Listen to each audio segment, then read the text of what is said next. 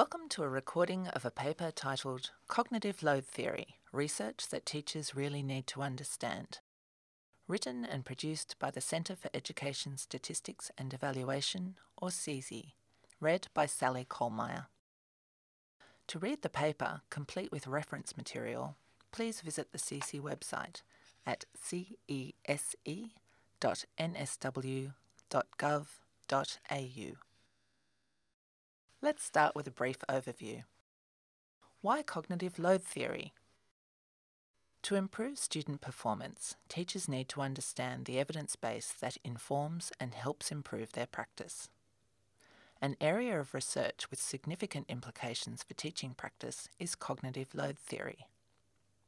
Cognitive load theory was recently described by British educationalist Dylan Wiliam as the single most important thing for teachers to know Grounded in a robust evidence base, cognitive load theory provides theoretical and empirical support for explicit models of instruction.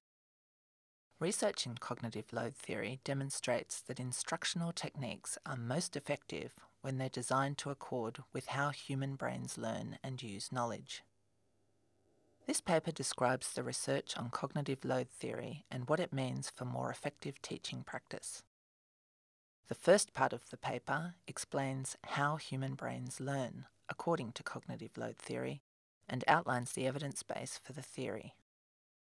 The second part of the paper examines the implications of cognitive load theory for teaching practice and describes some recommendations that are directly transferable to the classroom. So, what is cognitive load theory? Cognitive load theory is built upon two commonly accepted ideas. The first is that there is a limit to how much new information the human brain can process at one time.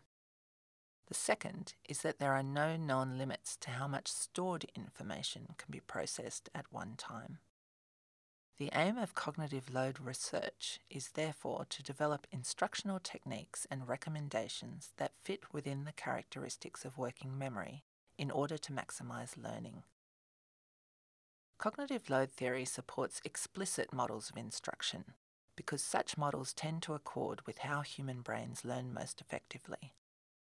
Explicit instruction involves teachers clearly showing students what to do and how to do it, rather than having students discover or construct information for themselves. Hattie summarizes explicit instruction as an approach in which the teacher decides the learning intentions and success criteria, makes them transparent to the students, demonstrates them by modelling, evaluates if they understand what they've been told by checking for understanding, and retelling them what they have been told by tying it all together with closure. Cognitive load theory emerged from the work of educational psychologist John Sweller and colleagues in the 1980s and 90s. They assert the implications of working memory limitations on instructional design can hardly be overestimated. Anything beyond the simplest cognitive activities appear to overwhelm working memory. Prima facie, any instructional design that flouts or merely ignores working memory limitations inevitably is deficient. Cognitive load theory is based on a number of widely accepted theories about how human brains process and store information.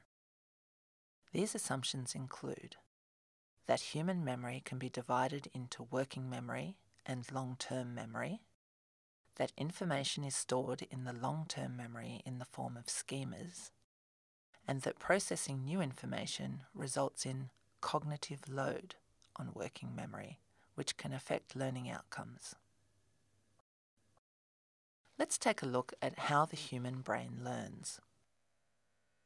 In order to understand cognitive load theory, it's necessary to understand how working memory and long term memory process and store information. Working memory is the memory system where small amounts of information are stored for a very short duration. Working memory roughly equates with what we are conscious of at any one time. Clark, Kirschner, and Sweller call it the limited mental space in which we think. Research suggests that an average person can only hold about four chunks of information in their working memory at one time, although there is evidence to indicate differences in working memory capacity between individuals. Long term memory is the memory system where large amounts of information are stored semi permanently. Clark, Kirschner, and Sweller call long term memory that big mental warehouse of things we know, be they words, people, grand philosophical ideas, or skateboard tricks. Cognitive load theory assumes that knowledge is stored in long term memory in the form of schemas. A schema organises elements of information according to how they'll be used. According to schema theory, skilled performance is developed through building ever greater numbers of increasingly complex schemas by combining elements of lower level schemas into higher level schemas. There is no limit to how complex schemas can become. An important process in schema construction is automation, whereby information can be processed automatically with minimal conscious effort. Automaticity occurs after extensive practice. Schemas provide a number of important functions that are relevant to learning. First, they provide a system for organising and storing knowledge. Second, and crucially for cognitive load theory, they reduce working memory load. This is because, although there are a limited number of elements that can be held in working memory at one time, a schema constitutes only a single element in working memory. In this way, a high level schema with potentially infinite informational complexity can effectively bypass the limits of working memory. Learning to read is a good example of schema construction and automation. Children begin to learn to read by constructing schemas for squiggles on a page, or letters. These simple schemas for letters are used to construct higher order schemas when they are combined into words. The schemas for words, in turn, are combined into higher order schemas for phrases and sentences. This process of ever more complex schema construction eventually allows readers to scan a page filled with squiggles and deduce meaning from it.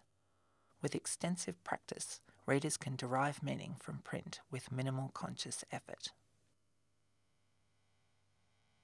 If working memory is overloaded, there is a greater risk that the content being taught will not be understood by the learner, will be misinterpreted or confused, and will not be effectively encoded in long term memory, hence, that learning will be slowed down.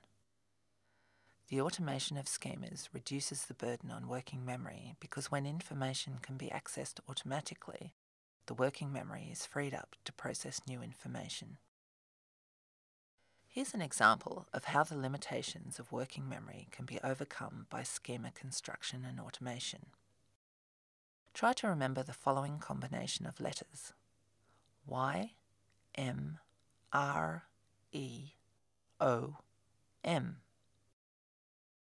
In this case, each letter constitutes one item, so you're being required to remember six items at once. Now try to remember the following combination of letters M E M O R Y. In this case, you're still required to remember the same six items. However, because you have a schema in your long term memory for the word memory, you're able to chunk the letters into just one item. Now your working memory is freed up to remember other items. Now let's have a look at the types of cognitive load. Cognitive load theory identifies three different types of cognitive load intrinsic, extraneous, and germane load. The three types of cognitive load are generally assumed to be additive, that is, intrinsic load plus extraneous load plus germane load equals total cognitive load. Cognitive overload occurs when the total cognitive load exceeds the working memory capacity of the learner. Let's have a bit of a closer look at each type of cognitive load. First up, intrinsic cognitive load. Intrinsic cognitive load relates to the inherent difficulty of the subject matter being learnt. In simple terms, intrinsic cognitive load can be described as the necessary type of cognitive load. Two factors influence intrinsic cognitive load the complexity of the material and the prior knowledge of the learner. This means that subject matter that is difficult for a novice may be very easy for an expert. For example, the task of learning to write the letters of the alphabet is likely to have a high intrinsic load for a child in the first year of school, but the same task would have a much lower intrinsic load for a child in the second or third year of school. Many theorists agree that intrinsic cognitive load can be altered by instructional techniques that make complex material easier to learn. One way to lower the intrinsic cognitive load of material is the simple to complex approach, where the elements of the material are introduced to the learner in a simple to complex order so that the learner doesn't initially experience the full complexity of the material. A second method is the part whole approach, where the individual elements of the material are introduced to the learner first before the integrated task is introduced. A third approach is to introduce the material in its full complexity from the beginning, but then to direct the attention of the learner to the individual interacting elements. Van Merriënboer and Sweller state that both simple to complex and part whole approaches work to reduce the cognitive load of learners by introducing single, simple elements at the beginning and gradually increasing complexity. The second type of cognitive load is extraneous cognitive load. Extraneous cognitive load relates to how the subject matter is taught. According to Van Merriënboer and Sweller, extraneous cognitive load is load that is not necessary for learning, that is, schema construction and automation, and that can be altered by instructional interventions. In simple terms, extraneous load is the bad type of cognitive load because it doesn't directly contribute to learning. Cognitive load theorists consider that instructional design will be most effective when it minimizes extraneous load in order to free up the capacity of working memory. To quote Sweller, Van Merriënboer, and Paas, a combination of high intrinsic and high extraneous cognitive load may be fatal to learning because working memory may be substantially exceeded it may be essential to design instruction in a manner that reduces extraneous cognitive load. Theorists of cognitive load have identified a number of instructional approaches that work to reduce extraneous cognitive load in order to increase the efficacy of instruction. Some of these will be described in the final section of the paper. The third type of cognitive load is germane cognitive load. Germane cognitive load refers to the load imposed on the working memory by the process of learning. That is, the process of transferring information into the long term memory through schema construction.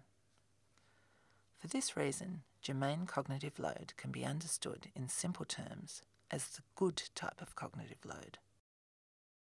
Theorists of cognitive load assert that instructional material has maximum effectiveness when it reduces extraneous load, which is not relevant to learning, and increases germane load, which is directly relevant to learning.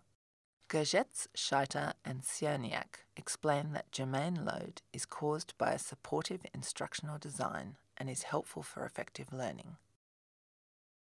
To quote Sweller, Van Merriënboer, and Paas, the combination of decreasing extraneous cognitive load and at the same time increasing germane cognitive load involves redirecting attention.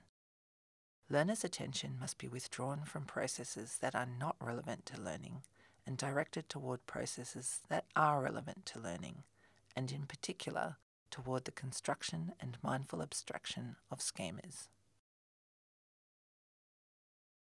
Theorists of cognitive load generally consider intrinsic, extraneous, and germane load to be additive.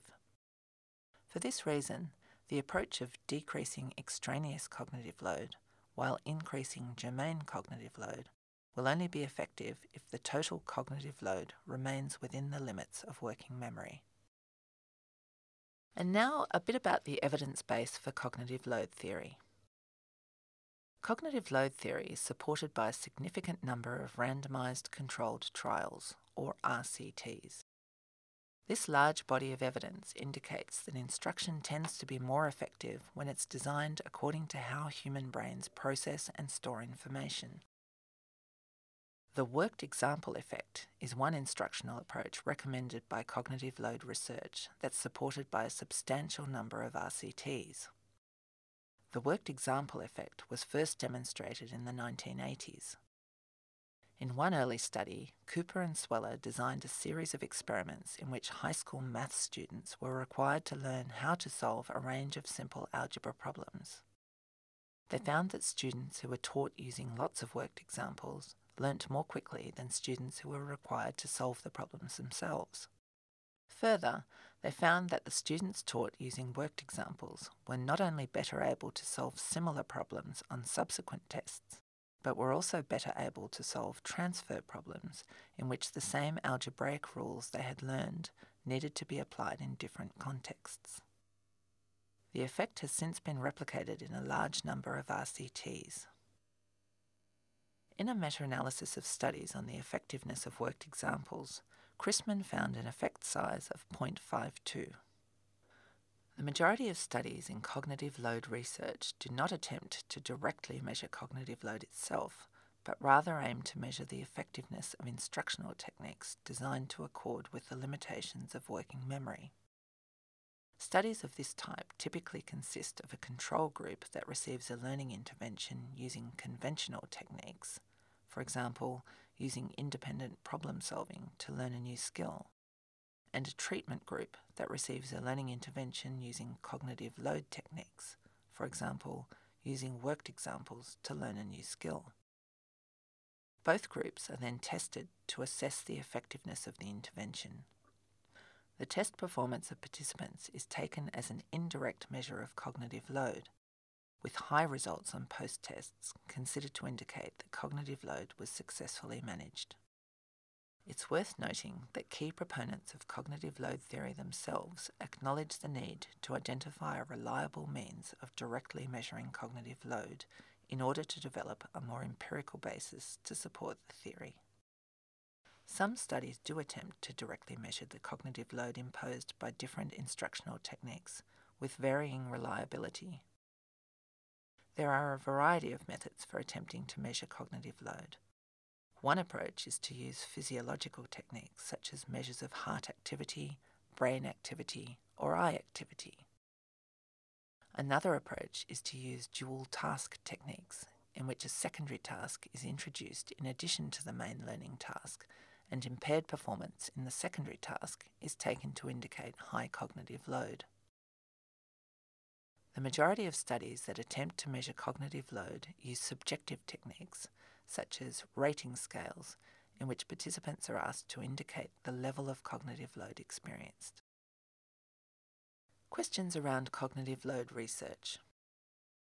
The broad assumptions of cognitive load theory that the capacity of working memory is limited and that learning is most effective when it's designed to accommodate these limitations is generally not contested. It is worth noting, however, that a number of scholars have raised questions regarding some of the specific assumptions of the theory. These questions generally fall into three categories problems with the definitions of cognitive load, concerns about the methodological rigour of the research, and issues with its external generalisability. In regard to the definitions of cognitive load theory, an important question is whether the three different types of cognitive load intrinsic, extraneous, and germane can be clearly distinguished. A second concern is whether the three types of cognitive load can indeed simply be added to determine the total cognitive load experienced by the learner, as has been claimed by cognitive load theorists. These concerns are important because if the types of cognitive load cannot be clearly separated, it becomes difficult to make practical recommendations on how teachers can best manage good, bad, and necessary load in a classroom environment.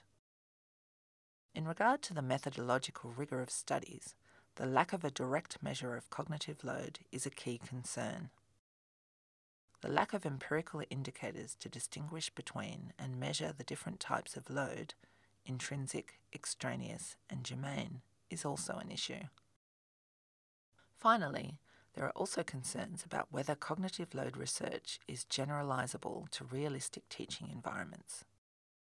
De Jong describes a range of problems with generalizability, including that cognitive overload rarely occurs in realistic learning settings, that the very short study time used in most cognitive load studies does not reflect the kinds of tasks and study time that would occur in real settings, and that study conditions are often deliberately constructed to demonstrate particular effects that would rarely occur in real learning situations.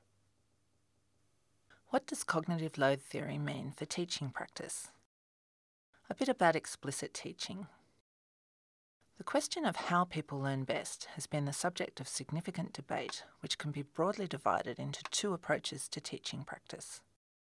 On one side are those who believe that all people learn best when allowed to discover or construct some or all of the information themselves. On the other side are those who believe that learners do best when they're provided with explicit instructional guidance in which teachers clearly show students what to do and how to do it. Cognitive load theory provides theoretical and empirical support for the latter explicit model of instruction. Leading theorists of cognitive load, such as Clark, Kirschner, and Sweller, argue that decades of research clearly demonstrate that for novices, comprising virtually all students, direct, explicit instruction is more effective and more efficient than partial guidance. So, when teaching new content and skills to novices, teachers are more effective when they provide explicit guidance accompanied by practice and feedback, not when they require students to discover many aspects of what they must learn. It's important to note that cognitive load theorists don't advocate using all aspects of explicit instruction all the time. Indeed, they recognise the need for learners to be given the opportunity to work in groups and solve problems independently, but assert that this should be used as a means for practicing newly learnt content and skills, not to discover information themselves. Andrew Martin, for example, advocates a teaching model that's explicitly designed around cognitive load theory and the constraints of working memory. He suggests, however, that less structured approaches can also be an effective instructional method for students who are further along the novice slash expert continuum if such instruction is designed with the constraints of working memory in mind. Martin states these approaches are aimed at promoting learner independence while managing cognitive load appropriately, depending on the learner's novice or expert status. If the instructor provides some guiding principles, prior information, signposts along the way, and scaffolds and assistance where needed, there's less burden on working memory. There's some research to suggest that managing the cognitive load of learners through explicit instruction may also contribute to higher levels of motivation and engagement, although further research is required in this field. In addition to supporting explicit modes of instruction, cognitive load theory also asserts that teaching domain specific skills is more effective than teaching generic skills. An example of a domain specific skill might be that when faced with a problem such as A divided by B equals C, solve for A, one should multiply both sides by the denominator. An example of a generic skill in mathematics might be general problem solving skills, such as the strategy of randomly generating moves until the correct solution is found. Cognitive load theorists suggest teaching domain specific skills is more effective because while general problem solving skills are innate to humans and therefore don't need to be explicitly taught, domain specific skills are not automatically acquired by learners without explicit teaching. And so to some recommendations for the classroom from cognitive load research. Cognitive load theory has produced a number of recommendations regarding instructional techniques that are directly transferable to the classroom. A selection of these is now provided to illustrate how evidence based cognitive load research can be used by teachers to improve student outcomes. The first is the worked example effect. A worked example is a problem that has already been solved for the learner, with every step fully explained and clearly shown. The worked example effect is the widely replicated finding that novice learners who are given worked examples to study perform better on subsequent tests than learners who are required to solve the equivalent problems themselves.